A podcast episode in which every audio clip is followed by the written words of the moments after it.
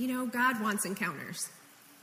He wants them, right? He wants them with you, He wants them with other people, He wants them with other people through you, right? So we have to bring ourselves into a place where we can be how they encounter Him, right? So we can have the word on our lips so that they can encounter life, health, love. It's got to be in us, on us, on our lips, in our mouth, right? Hebrews chapter 5.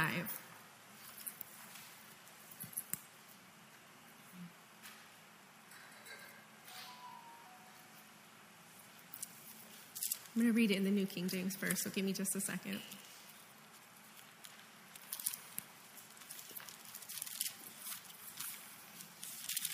Hebrews 5, verse 12. For though by this time you ought to be teachers, you need someone to teach you again the first principles of the oracles of God. And you have come to need milk and not solid food. For everyone who partakes only of milk is unskilled in the word of righteousness, for he is a babe. But solid food belongs to those who are of full age, that is, those who by reason of use have their senses exercised to discern both good and evil. I'm going to read it now in the Passion Translation. Hebrews 5:12. For you should already be professors, instructing others by now. But instead, you need to be taught from the beginning the basics of God's prophetic oracles. You're like children still needing milk and not yet ready to digest solid food. For every spiritual infant who lives on milk is not yet pierced by the revelation of righteousness. That's what I want to concentrate on tonight. This, these verses of scripture say that we only stay like children when we don't have a revelation of righteousness. And so he wants us skilled. He said, Everyone who partakes only of milk is unskilled in the word of righteousness. So, if we're going to be skilled, if we're going to go on to maturity, if we're going to be teachers, then we have to have a revelation of righteousness. So, tonight we're going on to a revelation of righteousness. Maybe you've had one, maybe you need a new one, maybe you need refresh, but that's what tonight is going to be. We, if we haven't been pierced, did you get that Passion Translation? Pierced by the revelation of righteousness, then we need that. We have to have that. Notice that these scriptures are all about a lack of, of spiritual growth. They're not growing because they're just satisfied with milk. They're not going on past that. You know, there's a song we sing in children's church, Jesus Loves You, which is great. It's the foundation of everything we believe, it's the foundation of everything we are, it's the foundation of everything we'll ever have is the love of God. That Jesus was the love of God for us, that He loves us. He so loved us. But we can't camp out there and it be all we know. Why does He love you? How did He love you? What's the results of Him loving you? Those kinds of questions, those are things kids don't ask. But when you're mature, you ask those kinds of questions.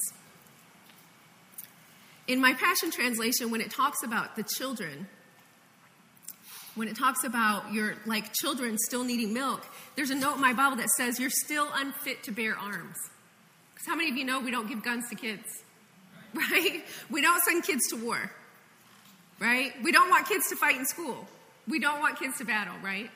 They're not made for that. So he, he was saying they're still, in the original language, it says still unfit to bear arms, which means they're unprepared for battle. We don't want to be unprepared for battle. So we have to understand this word of righteousness so we can be prepared for battle. You know, when you go to war, it's not always about you, it's about others, right? Our soldiers fight on our behalf. So when we're prepared for battle and we go fight, sometimes it's to free others. And so that's, see, those are the encounters that God wants us to have because He wants an encounter, but He needs a man. He's got to have a man. So when you're talking about, um, you know, milk is easy to swallow, right? And if it's not milk, if it's solid food, then you actually have to chew on it, right? It means you got to think on it. You got to think about it. It's going to take a while to get it down, to get it digested. And that's okay. Sometimes you just got to take time and think about it. You can't just go through your Bible reading and not think about things. You got to meditate. You got to chew on it, right? It's a little harder to swallow sometimes solid food than milk, right? And so you just got to take your time. So let's talk about righteousness. What is righteousness? It's being in right standing with God. That at its level, that's, that's what it is being in right standing with God. You see, I was thinking about it today and I was like, well, I was thinking about questions people, new believers might would ask. Well, then why didn't God just make us righteous? Well, He did make us righteous. Well, then when did we lose that righteousness? Well, we lost it when Adam sinned in the garden. When he acted just like Satan, right? And he became unrighteous, just like Satan, right? And so we lost our righteousness. So God wasn't satisfied with that kind of a relationship, right? He wants to be with us all the time. The Bible says, What fellowship has righteousness with unrighteousness? And God wanted better fellowship because we were unrighteous. So he needed to make, he wanted us righteous. so he sent forth the Son, right? To be our sacrifice. You know, we're talking, we were singing tonight about great is our God. Great are you, Lord. How can you not think about this on Easter week? Right? What great God we have. Who else could do what he did? Who else could have planned from the beginning of time this plan? Who would have known this would have worked? Who would have known the power of blood? Who would have thought of that? People today don't even think about the power in the blood. They don't, they'll shed their blood, they, they don't think about it. But the life is in the blood. And our God is so great. He had a plan. He's had a plan. But He wanted us righteous as He is righteous. So He could fellowship with us, be with us all the time. We could be with Him all the time. He could move in because we were separated from Him. And He, that, He just wanted to be closer than a brother, right? One. We're supposed to be one with Him. And that's what He wanted. And that's what we want. Even when we don't know it, that's what we want. So in Ephesians 2:13 it says we were brought near by the blood. 2 Corinthians 5:21 says he made him who knew no sin to be sin for us that we might become the righteousness of God in him. You know, when God did the work that he accomplished with Jesus, don't you think God is a little more powerful than Satan? I do. Because Jesus said, I saw Satan fall like lightning. that means God is a little bit lot more powerful than Satan, right? So what Jesus accomplished in G- what God accomplished in Jesus was so much more than what Satan accomplished in Adam. So much more. It didn't just put us level. It didn't just make the score zero to zero again. It put us so far above. Why? Because we're righteous. We're going to get into that. So, the power of the blood, the power of the blood, it's incorruptible. It will never fade, it will never diminish. The blood of Jesus that makes us righteous. Why? Because he was raised to life. You know, typically when someone dies, their blood dies. But God raised Jesus to life, and that blood will live forever. It's not like, you know what I mean? Because he's alive, the blood is alive, and it will speak forever. It says it speaks in heaven on our behalf. That blood. That blood that cries out, they're righteous. No, they're righteous. They're righteous. Revelations 12 11 tells us we overcome by the blood of the Lamb and the word of our testimony, and we do not love our lives to the death. We overcome by the blood of the Lamb. This is pretty big news that you're righteous. This isn't a little thing.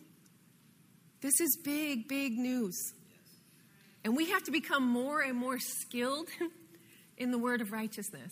We have to get a righteousness consciousness that we live in all the time. All the time. I was saying earlier, you know, that God wanted us righteous because He wanted us all the time. But he looked, it says, let me look at my notes. I'm going to be all over my notes tonight. I know it. Let's turn to Isaiah 59. This is such a good set of verses.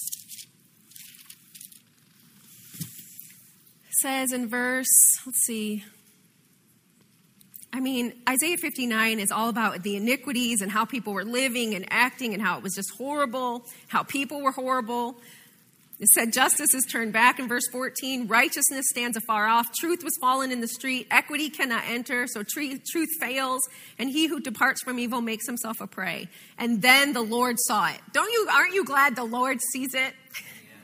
then the Lord saw it, and it displeased him that there was no justice. He saw that there was no man, and wondered that there was no intercessor. Therefore, his own arm brought salvation for him. That's our great God. You know, if you turn back to 59, verse 1, it says, Behold, the Lord's hand is not shortened, that it cannot save, nor his ear heavy, that it cannot hear. Amen. So in verse 16 or 17, 16, his own arm, that arm that is not too short, short, that cannot save, that arm brought salvation for him, and his own righteousness, it sustained him. And he put on righteousness as a breastplate and a helmet of salvation on his head. He put on the garments of vengeance for clothing. Is anybody picturing God doing this? God said, I am displeased. I will do something about this. He put on righteousness as a breastplate. He put on a helmet of salvation on his head. He put on the garments of vengeance for clothing and was clad with zeal as a cloak. In verse 18, it says he, had fury, he would repay fury to his adversaries, recompense to his enemies.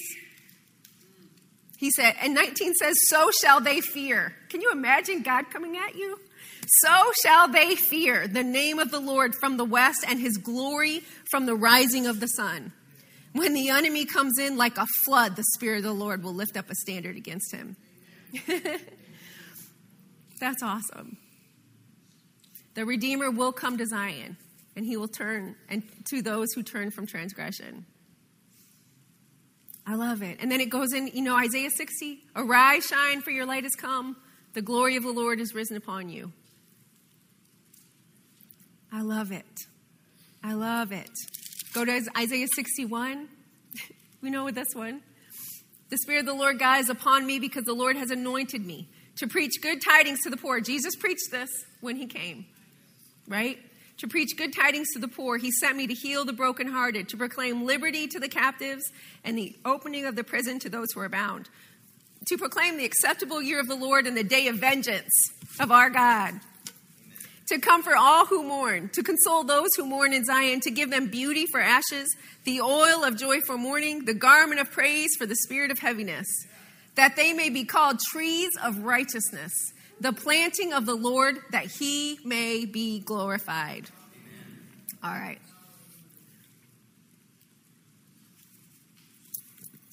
Isaiah 54. Boy, if you go back, if you haven't read Isaiah in a little while, please read Isaiah. And then circle every time he talks about righteousness. This was a promise that was coming back then, and, and he had a lot, a lot, a lot to say about it. But Isaiah 54, let's turn there. Isaiah 54 says in verse 14, In righteousness you will be established. You shall be far from oppression, for you shall not fear, and from terror, for it shall not come near you. Verse 17 No weapon formed against you will prosper, and every tongue which rises against you in judgment you shall condemn. This is the heritage of the servants of the Lord, and their righteousness is from me. Whenever the devil tries to tell me something's going on in my life because I did something wrong, I say, No, my righteousness is from God. it's not based on what I did, except for the one thing I did that believed that Jesus' blood was enough for me. That was my sacrifice. He says, In righteousness you shall be established. So, guys, we're established in righteousness. That's why your revelation of righteousness is so, so important. Because if you don't have a revelation of your righteousness, you will not be established. It's in righteousness that you'll be established. And then, beyond that, you will be far from oppression. Far from oppression. That means you are not in oppression. You cannot be in oppression because you are the righteous and you are established in righteousness. Far from oppression. Why? For you shall not fear. Why? Because I'm established in righteousness. You know, Kenneth Copeland always says that um, legally, legally, the devil can do nothing to you because you're righteous. He has no legal right to put anything on you, to come against you, nothing. He's just a jerk. He's just a jerk. He's just going to try it to see what you'll do. And then it's up to you. Do you believe he has the right? No, he doesn't have a right. You're righteous. You are righteous. And in righteousness, you will be established so that you will not fear. When you have a revelation of righteousness, you will not fear. There's no, I did something wrong, so the devil's going to get me. No, you're righteous. You will never be more righteous than you are right now. If you're saved, you will never be more righteous. Now, can we act more righteous? Yes, we can. Can we get more revelation on who we are, the righteous? Oh, yes, we can. Yes, we can. And we're getting skilled. Amen? We're getting skilled in righteousness. We're going to get skillful in righteousness. Kenneth Copeland said that if Satan has no legal right to touch the righteous, which he doesn't, then it would be just as absurd for him to make you sick as Jesus. If you have the righteousness of God in Christ Jesus, just like Jesus, then how do you see what I'm saying? But, church, we've got to understand our righteousness. We've got to be skilled so we can be prepared for battle. So we can be fit to bear arms. So we know what's ours and we win. Amen? Amen. So, God's going back through Isaiah. I want to go back to Isaiah 59. Well, here, let's talk about this. Being established. Trees of righteousness. Trees are established, right? Planted, established. He's anointed me that they may be called trees of righteousness, that he may be glorified. He goes on. And then, you know what? I was reading this. So, you know, our righteousness is by faith. In case we forgot, it's not by our works, right? It's by Jesus' work and our trust, belief, receiving that sacrifice as good enough for me. That I don't have, there's nothing more I have to do, right? To make me righteous. So that establishes me. So I have to believe what God says, that that is enough every time. Every time. And be quick every time. Second Chronicles 2020 20 says it like this believe in the Lord your God and you'll be established. So, what he says, Pastor was talking about, he's been talking about the word of the Lord. The word of God, it makes you established. It's firm, steadfast, stable, right? So, you have to believe the word that he says to be established. Believe in the Lord your God, and you will be established. So, when he says you're righteous, you're righteous. You're established. Anytime you're, no, I'm established that I am righteous oh my goodness, I know I'm just like going around and around, but if we understand this, if you get a revelation of this righteousness, of who you are in Christ, that you are righteous, He cannot touch you, what Jesus did, He's mighty, powerful, what the blood did for you, you made you a new creation, just like God. I remember Pastor Phil talking a few weeks ago. Excuse me, Pastor Phil, I don't remember the topic, but I remember him saying, and this is the point. This is a good point that God brings us out. He brought us out to bring us in. He was talking about the Egyptians. Bring us out to bring us in. And this is some of the same problems we have today, everyone, because when he brought them out, Pastor Phil was talking, when he brought them out, they complained in the wilderness. And he, they said, Did you bring us out to kill us in the wilderness? But Christians, some Christians are still saying that today. Did you bring me out of darkness for me to live a miserable existence? Answer still no. no, he didn't. He did not. He brought us out to bring us in. And then he sent his son. You know, it said in that, that verse is that we have to leave the first things that we learned, the foundational things. We have to go beyond that. But one of those foundational things I said was love. Love, simple love. That's the foundation everything's built on. But we shouldn't have to build it over and over and over and over again. You should be confident by now. Romans, can't think of where it's at. 8, 32. That's a good one. If God did not spare his own son, what would he not freely give you? Why would we question his love? Why would we question that he only wants us to bring us out so we can be miserable? Not have what the world has or whatever. No, that's questioning his love, and that makes him not happy. Not happy. You know, because if you don't have a foundation in love, then you can't operate in faith because faith works by love.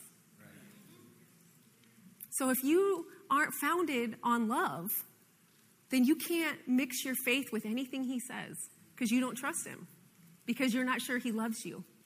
Can you imagine a marriage that you had to every day tell your spouse again that you love them because they weren't sure? I don't know about you, but I would get so tired of that, where I had to convince them that I love them. And then, you know, I would get tired. And you know what? God got tired of that in the wilderness. He just wanted them to believe him.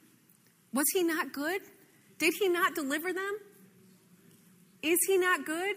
Has he not delivered you? Yeah. So, what can we not believe him for? What can we not depend on him for now? And righteousness is one of those things. You are righteous. It doesn't matter how you feel, it's a fact. It's a fact. You're righteous. Sweetheart, you're righteous. Let me, mm, that reminds me of a verse.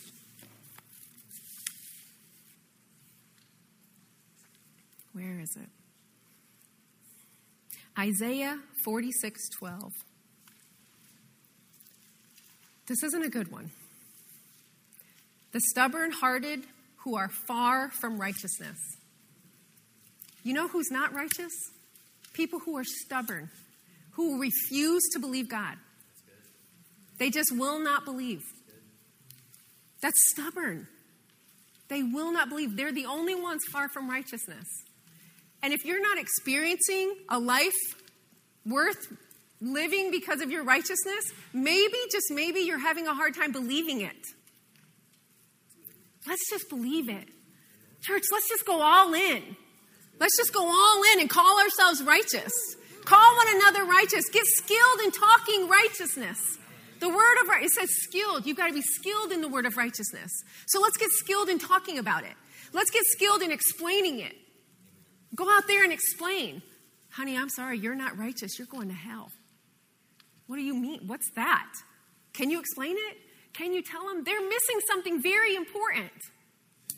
But it's been provided free of charge by Jesus. And all they have to do is accept it. And I mean, the benefits are amazing.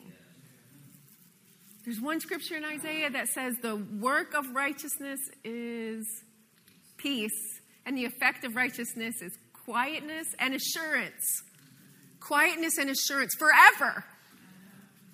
Do you want to know why that is? Because when you're in, when you're in a righteousness, you're established. So you have assurance all the time, forever, that you're going to be okay. Assurance. You have assurance, quietness, you have perfect rest. Things around you are chaotic, but it's all going to work out. Why? I depend on God. He made me righteous. I couldn't even do that on my own. He did a miracle, a miracle in making me righteous. No one else can do that. No one else could do that. He made me righteous by the blood of Jesus. What can He not do? What can He not take care of in my life if He made me righteous? My goodness. He's so, so good. So, so good. In Second Chronicles 20, it says, Believe in the Lord your God and you will be established. And you know that story, or you, I think you do. The king went to, went the king was all worried about this army coming against them, right? And so he goes to prayer and fasting, and then the prophet of the Lord says this believe in the Lord and you'll be established. So he, God goes on to say, oh, I'm going to have to look it up because I didn't write it all down. He goes on to say, you will not have to fight. Oh my goodness, isn't that great news? You will not have to fight. The battle is not yours. You will not have to fight. That sounds like righteousness to me. I mean, I just got it. I didn't even have to like do anything. So he says, Do not be afraid, for the battle is not yours but God's. You will not need to fight in this battle. Verse 17. Position yourselves, stand still, and see the salvation of the Lord. That's, that's how I feel about righteousness. I, I didn't have to fight for it, but I did position myself. You know, we still have to position ourselves, right? What? Under the mighty hand of God. You have to humble yourself to get saved. You have to say, I can't do this. I'm a sinner, right? You have to position yourself, but then stand and see the salvation of the Lord. I can't explain to you how it happened. I don't even know. I didn't see anything happen. All I know is one moment I was this way, and the next moment I was a new creation. Right. Things that didn't touch my heart before now touch my heart. Susan can witness. I mean, things you would have, you, your emotions change, your, your things, you're softer toward God, you're softer toward people. Things just change in the blink of an eye. And then you grow in it and you become different. You're just, your desires change. You, you don't even want to do the things you used to do. Why? Because you're righteous. You're righteous, and now all you want to do is live according to that righteousness. Hmm.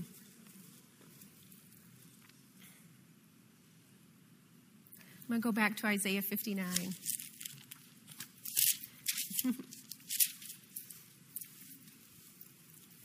Then the Lord saw it, and it displeased him that there was no justice, and he saw that there was no man, and wondered that there was no intercessor.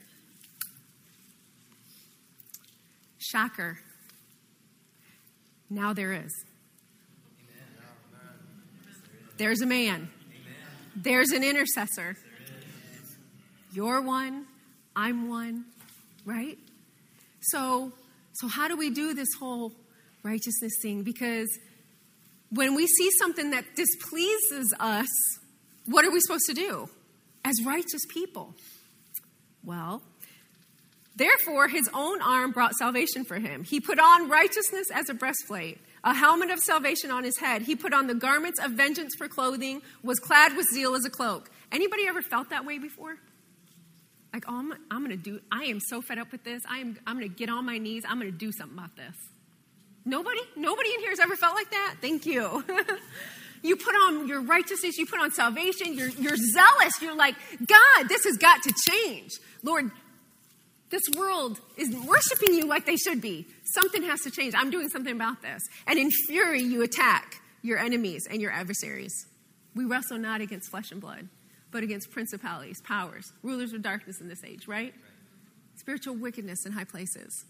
That's what we do, that's who we are. We copy God. Imitate me as I imitate Christ, right? Paul said. We got to be just like God. We're children of light, children of righteousness, children of God. So we act just like him. What do we do? We do something about it. He has a man. 2 Corinthians 3 9. Let me turn there. How do I know he has a man? Because 2 Corinthians 3 9 says he's given us this ministry of righteousness. Oh, wait, maybe it was 1 Corinthians. Oh, no, there it is.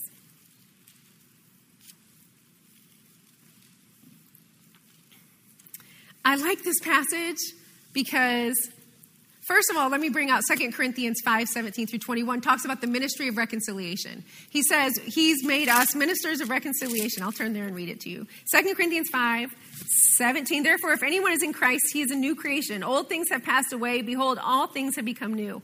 Now, all things are of God who has reconciled us to himself through Jesus Christ and has given us this ministry of reconciliation. So, whose job is it?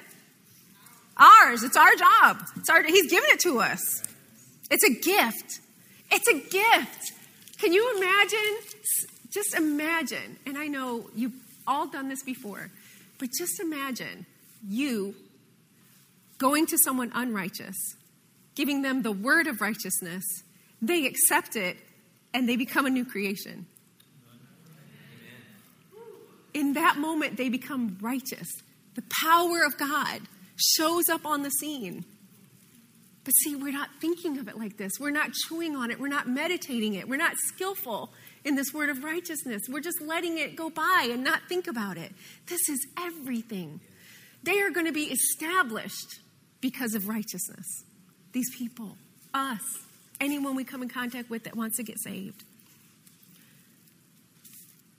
He's given us this ministry of reconciliation. That is, that God was in Christ reconciling the world to himself, not imputing their trespasses to them, and he's committed to us the word of reconciliation.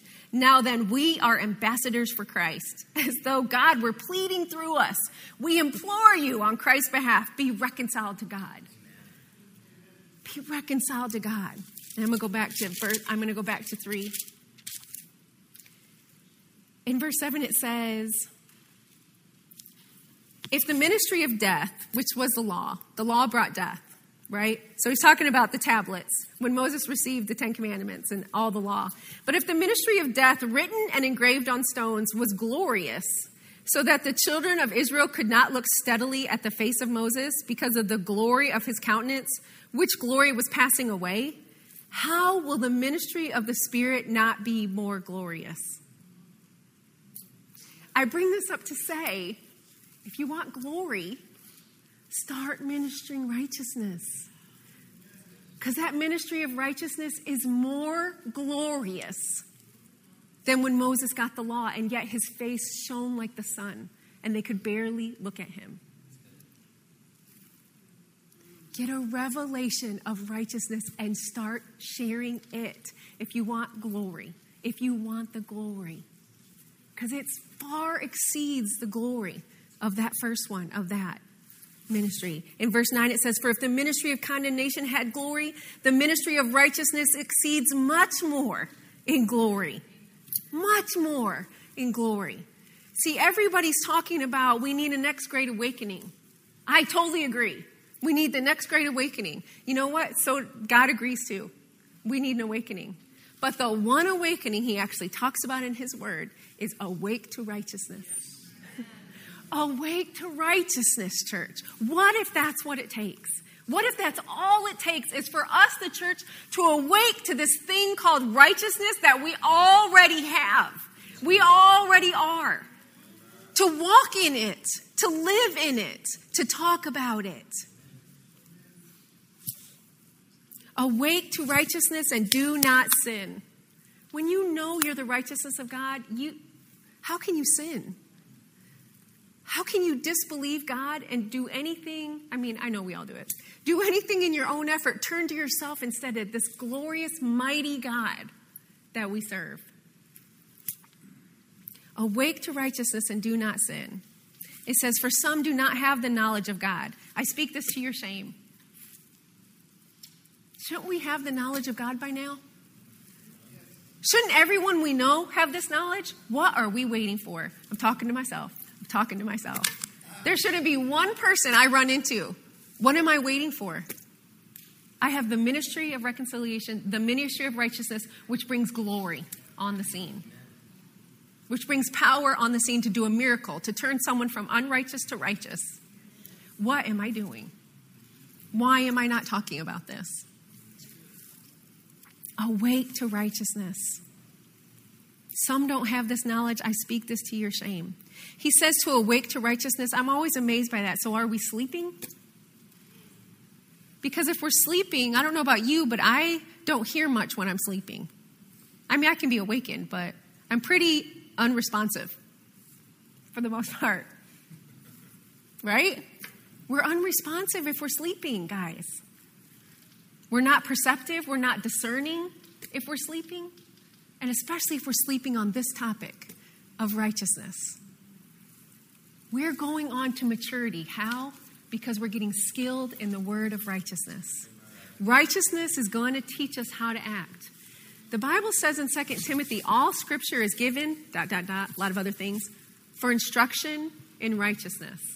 So if you think just getting saved just made you righteous and that's all there is to it, no. There's instruction in righteousness, right? I had, I had to learn how to live as a human right? When I was a child, I had to learn how to live as an adult. Isn't that the same? I have to learn how to live righteous. It doesn't mean I'm not righteous, but there's a way to live righteously, and there's a way to not live righteously. In fact, in First John, John, in, I think it's chapter three or five, it says that there are those who practice righteousness and those who don't practice righteousness. And there's a big difference. One is a son of God, and the other is not. Big, huge difference. If we're sons of God, then we should be practicing righteousness, which means we actually are doing something. If we go back to Hebrews chapter 5, it says that we have to be, in the Passion Translation, adequately trained by what you've experienced to emerge with understanding of the difference between what is truly excellent and what is evil and harmful. It says it this way in the New King James, and I'm just more used to it that way. Solid food belongs to those who are, who are mature or of full age, that is, those who by reason of use, that's practice. Reason of use, that's practice. Even in my margin, there's a note practice. You got to practice. You got to practice being righteous. That means you got to try. Isn't that practice? Um, when I was learning to shoot a basketball, I had to try it over and over and over again until I perfected it. So we practice, who have their, who by practice have their senses exercised to discern both good and evil. Well, I think it's pretty easy to discern good and evil. Really? According to this verse, it takes practice. And it says it belongs to the mature. Have their senses exercised to discern both good and evil.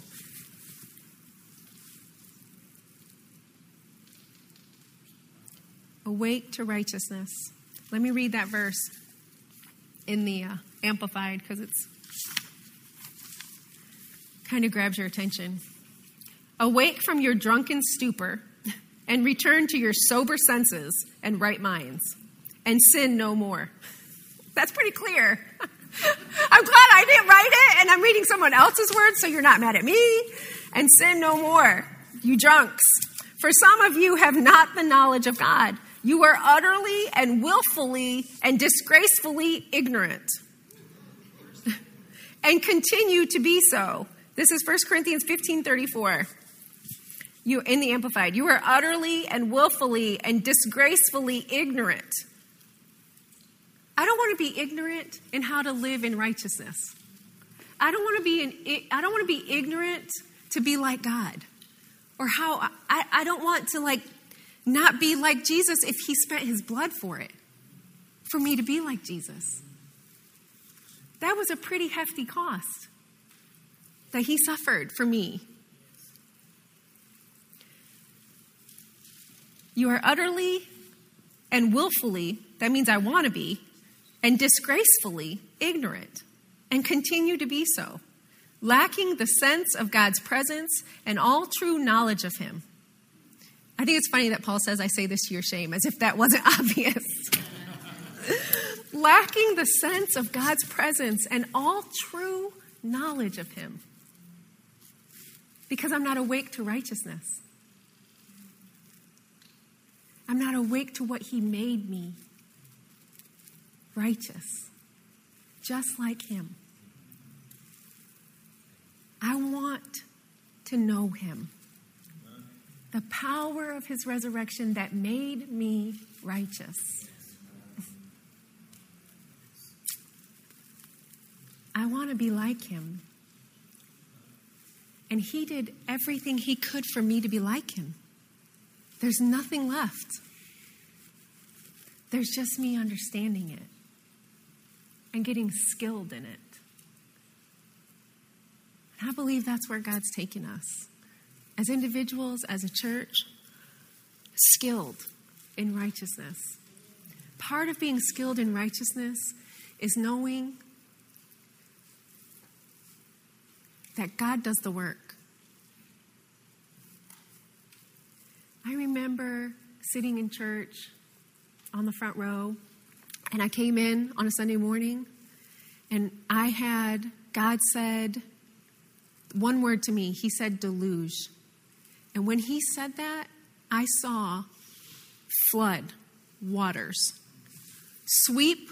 I was standing over there on the front row. I saw flood waters sweep from the front of the church to the back of the church, and I saw it knock demons off people's shoulders. By His power alone. That's His desire. And I just say, Have your way. Yes, Lord. Bring a deluge. Bring your power. And we just have to come in and position ourselves for that. For that. Want it, be ready for it, believe for it. He said to me a few weeks ago, He said to me, I'm going to work a work in your days. And it was my days. He wasn't just quoting scripture, he was telling me, I'm going to work a work in your days. And the verse that, the, that he, he's quoting in scripture says that if I told you, you would not even believe it. That's so awesome. Sorry. I don't know whether to cry or laugh. I'm kind of caught between the two. I'm going to work a work in your days. He's telling you, church. He's going to work a work in our days. That if he were to tell us it all right now, we would just be like, no way. What? But that's what we put our faith on. He's going to do the work. That's a part of understanding righteousness is he does the work. But we have to be the righteous. We have to be the man that stands in the gap. We have to be the one that stretches out his hand to heal. His arm isn't too short because my arm isn't too short. My arm isn't too short. He can knock a yoke and a burden right off his shoulder by you by you with the word of the Lord on your lips and the anointing in your hand. Break the yoke off his neck. Because the anointing does that. And the righteous one is anointed. And you are the righteous. And you are anointed. And the Spirit of the Lord is upon you. And He has anointed you to do this, to do all those things He wants us to do so that you can go out there and you can do this. And then they become trees of righteousness, the planting of the Lord, so that He can be glorified. Because He still does it. He gets the glory because He's the only one who can do it. But He needs a man. And He hears. He hears the prayers of the righteous. Your prayers, don't even think for one moment that they're not effective. They're effective. I sat down with a young adult on Monday, last Monday, no, last Thursday. Last Thursday, I sat down with a young adult who needs a better job. And we talked and talked and talked. And before we broke, I said, Well, let's pray. We're going to pray. This is the year of the open hand. We're asking God. This is the year of the open hand, church. We can ask, and His hand is open to give us what we need. He satisfies the desire of every the desire of every living thing. So she had a desire for a new job, she needs more money. He satisfies the desire. Those are exactly what I prayed. That's exactly what I prayed. That's exactly what I prayed. And we just believed. That afternoon, and I said, This is the day, the day we're living in is the open hand. So the day we're living in is that we get what we ask. There's no more like length of time. Because he's already said, I want to give to you. That afternoon, she called me, and out of the blue, someone called her for an interview. And this was Thursday. On Monday morning, she texted me and said, I got the job. Your prayers are effective. The prayers of the righteous, especially those who know they are, are effective. They're effective. Keep praying. Don't stop asking. Ask. Ask. He is telling us this year through his prophet I will satisfy the desire of every living thing. Take it to the bank. Take it to the bank. Position yourself under the mighty hand of God. Make sure your desires line up with his desires. And then just believe. You're the righteous. Get revelation of being the righteous. Amen? Is there anything else? Pastor, do you have anything? Eric?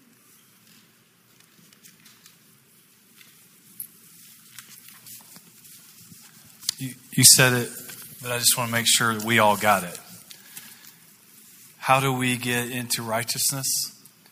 The scripture says in Romans 4 Abraham yeah. believed God, and it was accounted to him for righteousness. Yep.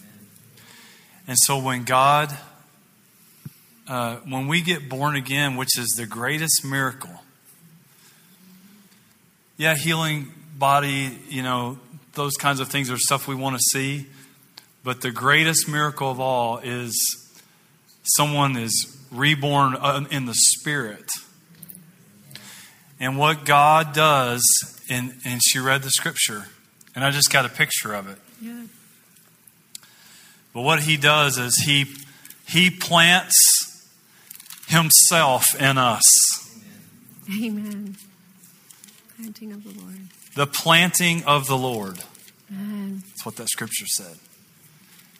And so we are planted like trees of righteousness. We shall be like a tree planted by the rivers of water that bring forth its fruit in the season, right? Whose we thought uh, leaf also shall not wither, and whatsoever we do shall prosper. But Abraham believed God. And it was accounted to him for righteousness. It goes on to say, if it were of works, he could boast. But he can't boast. Why? Because Jesus was made to be sin, who knew no sin, that we might become this righteousness. So this awakening, great awakening, could be, could it be that the body of Christ begins to understand who we are and who we've been created to be in, in Christ Jesus, Amen. who we've been recreated or born again to be. To be. Awesome. This is amazing. It's awesome. I'll end on this. Isaiah 61 10 says, I will greatly rejoice in the Lord. My soul shall be joyful in my God. See, if, if, if, if me talking to you about righteousness hasn't hit you yet, if that joy, if that just amazement hasn't hit you yet, you just keep thinking about it until you get there. I will greatly rejoice in the Lord. My soul shall be joyful in my God, for he has clothed me with the garments of salvation. He has covered me with the robe of righteousness. And then it goes on to say, So the Lord God will cause righteousness and praise to spring forth before all the nations. All the nations. I want them all. I want all the nations righteous. I want righteousness and praise to break forth across this globe, one end to the other, top to the bottom. Amen. Amen. Well, let's let it, let it be us first. Can you rejoice in your salvation? Praise God. Praise the Lord. Praise the Lord.